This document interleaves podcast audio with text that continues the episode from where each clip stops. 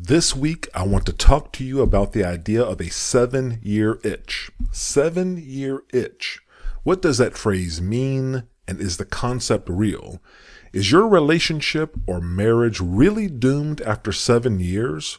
Will it start into some sort of decline? We'll dive in after this quick word from our sponsor.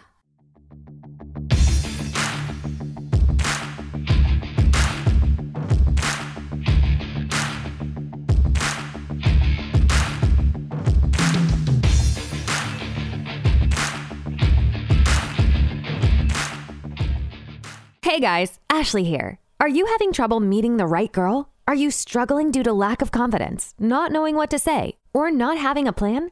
Are you tired of being told to act confident around women without being told how? If so, I'd like to introduce you to the Gentleman's Guide to Flirting book from David Sharp. If you are afraid to approach women in public, this book is for you. If you aren't having success meeting women on dating websites or apps, this book is for you.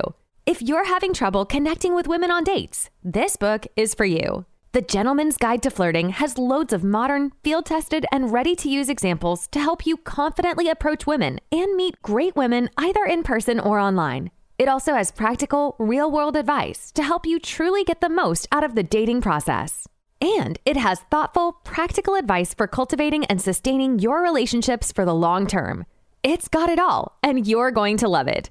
The book's website is gentlemansguidetoflirting.com. That's gentlemansguidetoflirting.com. You can go to gentlemansguidetoflirting.com and click the Buy Now button, or just search for Gentleman's Guide to Flirting by David Sharp on Amazon.com or anywhere else you buy your favorite books or ebooks, and start changing your life now.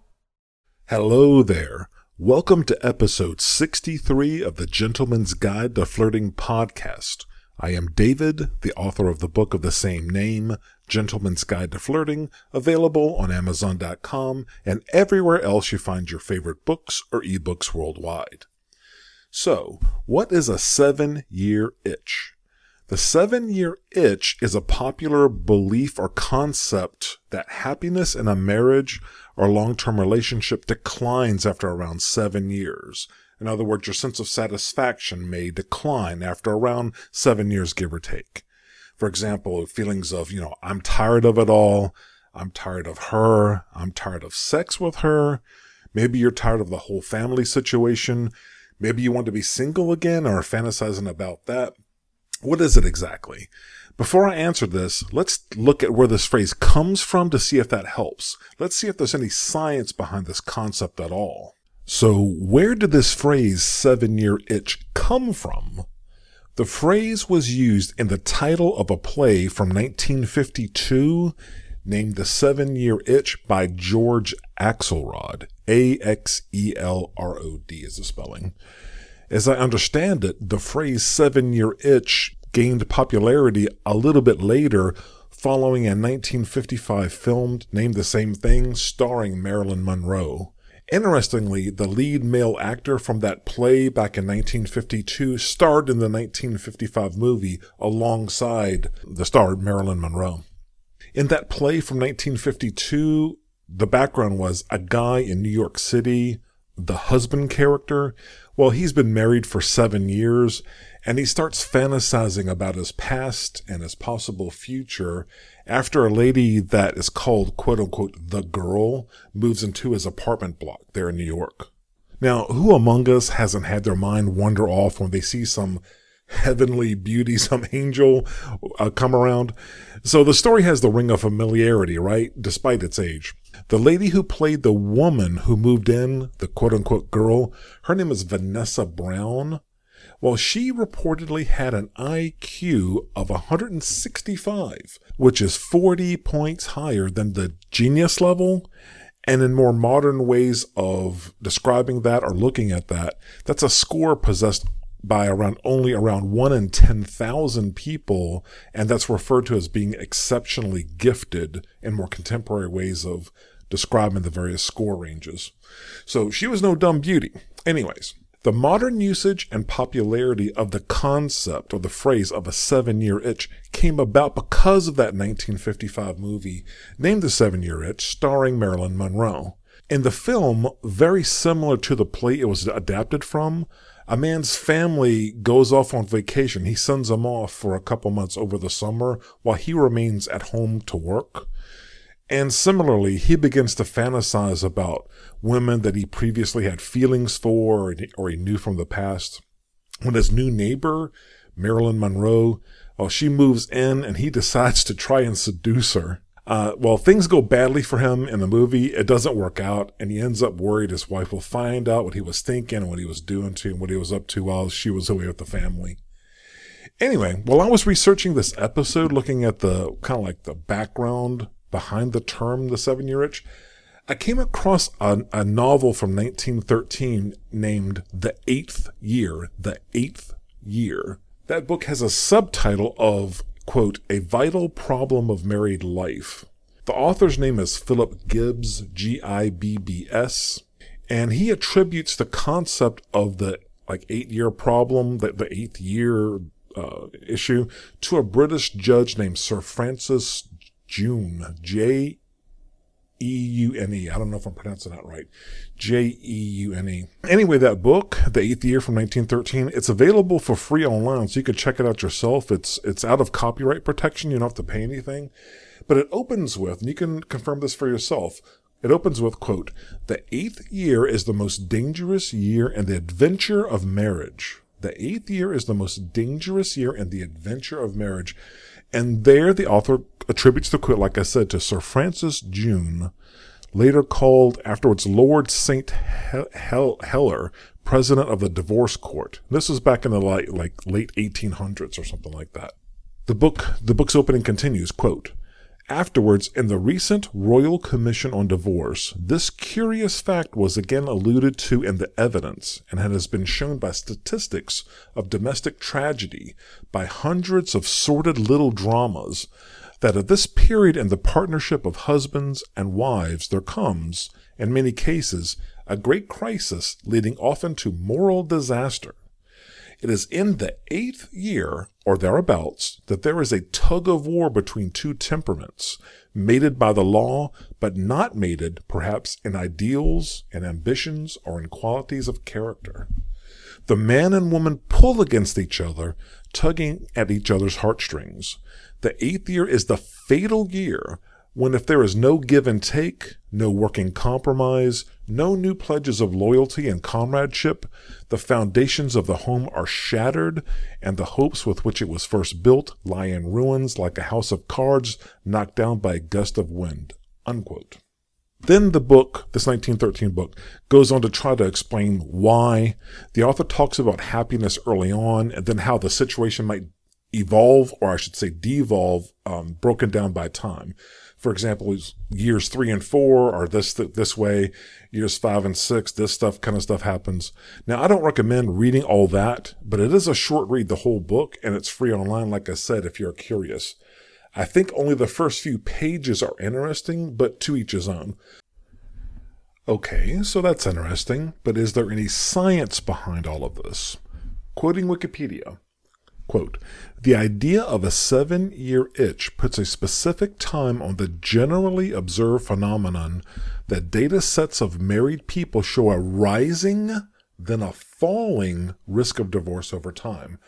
A rising to, I guess, around seven years, give or take, then a falling once you get past that mountaintop over time. The quote continues in samples taken from the United States National Center for Health Statistics, there proves to be an average median duration of marriage across time. In 1922, the median duration of marriage that ends in divorce was 6.6 years. In 1974, the median duration was 7.5 years. In 1990, the median duration was 7.2 years. While these can fluctuate from year to year, the averages stay relatively close to the seven year mark. Research from 2012 found that American divorce rates peaked after about 10 to 12 years. Studies from China of marriages between 1980 and 2010 found that the divorce rates peaked anywhere from 5 years to 10 years after marriage, with more recent marriages post 2000 being more likely to divorce after shorter periods of time. Divorce rates in Finland as of 2018 showed similar patterns consistent with psychological notions of honeymoon and seven year itch. Unquote. All right. Hmm. So the phrase seven year itch itself came out of creative fiction from the play and movie from the 1950s era. And there might be some evidence, significant evidence, I guess, across multiple countries and continents of um, it being approximately true in aggregate mar- marriage statistics. So, how should you think about it? You, how should you think about it? Are you, dear listener, doomed, doomed by the concept and the march of time in your own relationships, whether it's a long term relationship or marriage or what have you? My thinking on this is is this, and my mind goes back to a quote from that 1913 novel that I mentioned earlier. Quote, Let's listen to it again. The shortened version of it is It is in the eighth year or thereabouts that there is a tug of war between two temperaments, mated by the law, but not mated perhaps in ideals, in ambitions, or in qualities of character. That's a very beautiful phrasing to describe the concept, and I think that's probably the most important sentence of that entire book from 1913. So basically, yes, I agree the novelty factor of a new girlfriend, a new relationship, or a new wife can wear off. Okay. It can. I mean, we live in the real world and that can happen. And it can happen especially if you ignored my advice in part one of the Gentleman's Guide to Flirting book and you didn't do a compatibility assessment. If you didn't do the compatibility assessment, please go back to part one of your books and check that out if you're not familiar with what I'm talking about. If you skip that, you can find out you may have made a terrible mistake after you got got her living with you or you're married, and it could be as short as a few hours have elapsed or a few days or it might take months or years for you to find out, for you to figure that out. But in my experience, there is nothing special about the eight, the seven year mark at all for you or for me. And the reason why we're different and the statistics I don't think apply to us is because we do thoughtfully consider what we need in a mate before we're going to promote somebody up to the level three and the life priorities from part one of the book, those those are the people that you protect the most: your family, your children, your wife, a lady that you're in a long term relationship with, including your closest friends. Your closest friends, in some cases, can be better than family, so I group them all together. Before you promote somebody up there, you gotta really know her, and to do that, I strongly suggest you go through that rigorous compatibility assessment process. Everything you need is right there in the book. There's even uh, files you can download from the Gentleman's Guide to Flirting.com website to go help you with that. So you don't have to go and like scribble everything down on paper. But please go through that exercise. Please. It's not just an academic exercise. It could be absolutely essential to your future happiness to go and go through that thoughtful process for yourself. The reason why, again, but go back, going back to the subject of the podcast episode. The reason why I don't think the statistics about the seven year mark or eight year mark or five to 10 range about things get into a crisis mode that either you survive or you don't um, is because we have a plan. We are informed. We are a cut above. We are an upgrade over the typical man out there because of our preparation and the way we conduct ourselves and the way we think and our general philosophy, the standards that we live up to every day. So when you are looking for a keeper, and not just a temporary girlfriend, a, a, woman who is a keeper, you need to listen and do that compatibility assessment work. Again, in fact, if you choose well enough when shopping around, something magical happens. Uh, she looks better over time, even though she is aging, because you you learn to love her more and more as the months and years go by. Now, we guys, you know. Uh, this may sound terrible. I, the way I look at it, we get better and we're more attractive over time because maybe we have more money, you're more stable, you're more mature. I think you're more attractive over time. uh, so our situation is just different. However, you know, I need to be realistic with you, like I always am. I've never really seen a guy who wouldn't cheat if he thought there was a zero chance of getting caught. And m- most of my experience, like on my part, I'm just speaking for myself, was while I was in the, in the military when I was a young guy. You know, 18, 19, 20, and I left in my early early 20s, or as when I was working as a contractor overseas after I got out the military. And I'm in back then there was no cell phone video to worry about, and you were in a different country with young legal age women who love foreign guys. So the temptation was all, all over the place. You may have been in Thailand, you may have been the Philippines or Amsterdam or someplace in Germany where some of the ladies are just like clearly a 10 on the classic scale or somewhere in the 21 to 30 range in the new 1 to 30 scale that we went over in episode 54. So you know the temptation's there you're a single guy and even the married guys are out there the the christian guys the bible thumpers all of them they're all out, out there with us um, going wild when the uh, situation presented itself. So when, when the temptation was there and there was no chance of their women back home finding out but i don't know this may not apply to you may be terrible. Anyway kind of going back to the the movie and the play uh, kind of plots. I also don't know any guy today, even if you think that I and the people I knew back when in my late teens, early twenties were all just total pieces of shit who would cheat left and right. Today, I don't know any guy who wouldn't notice and admire a beautiful woman in some context if she wanders nearby, or especially if she's living nearby, or frankly, if she just gets within five to ten feet of him that doesn't mean he would do anything about it, but he will notice. And you know what's going on inside your head and your thoughts. They're not a they're not a crime. There's nothing wrong with admiring beauty from afar, is there? I think it's it's it's totally natural. In fact, one of my dearest friends today confessed to almost falling off the roof of his house. Falling off the roof of his house.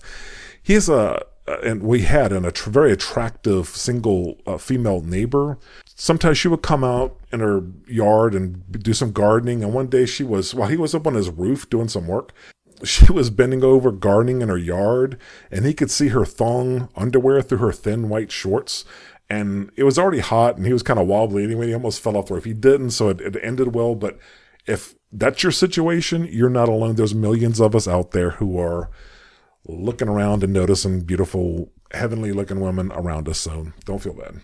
So I guess to sum up, there's two main points I want to make in this episode. One is it's a reminder to stay focused on, on what matters. And I go back to the life priorities from the book, levels one through three in that six level scheme.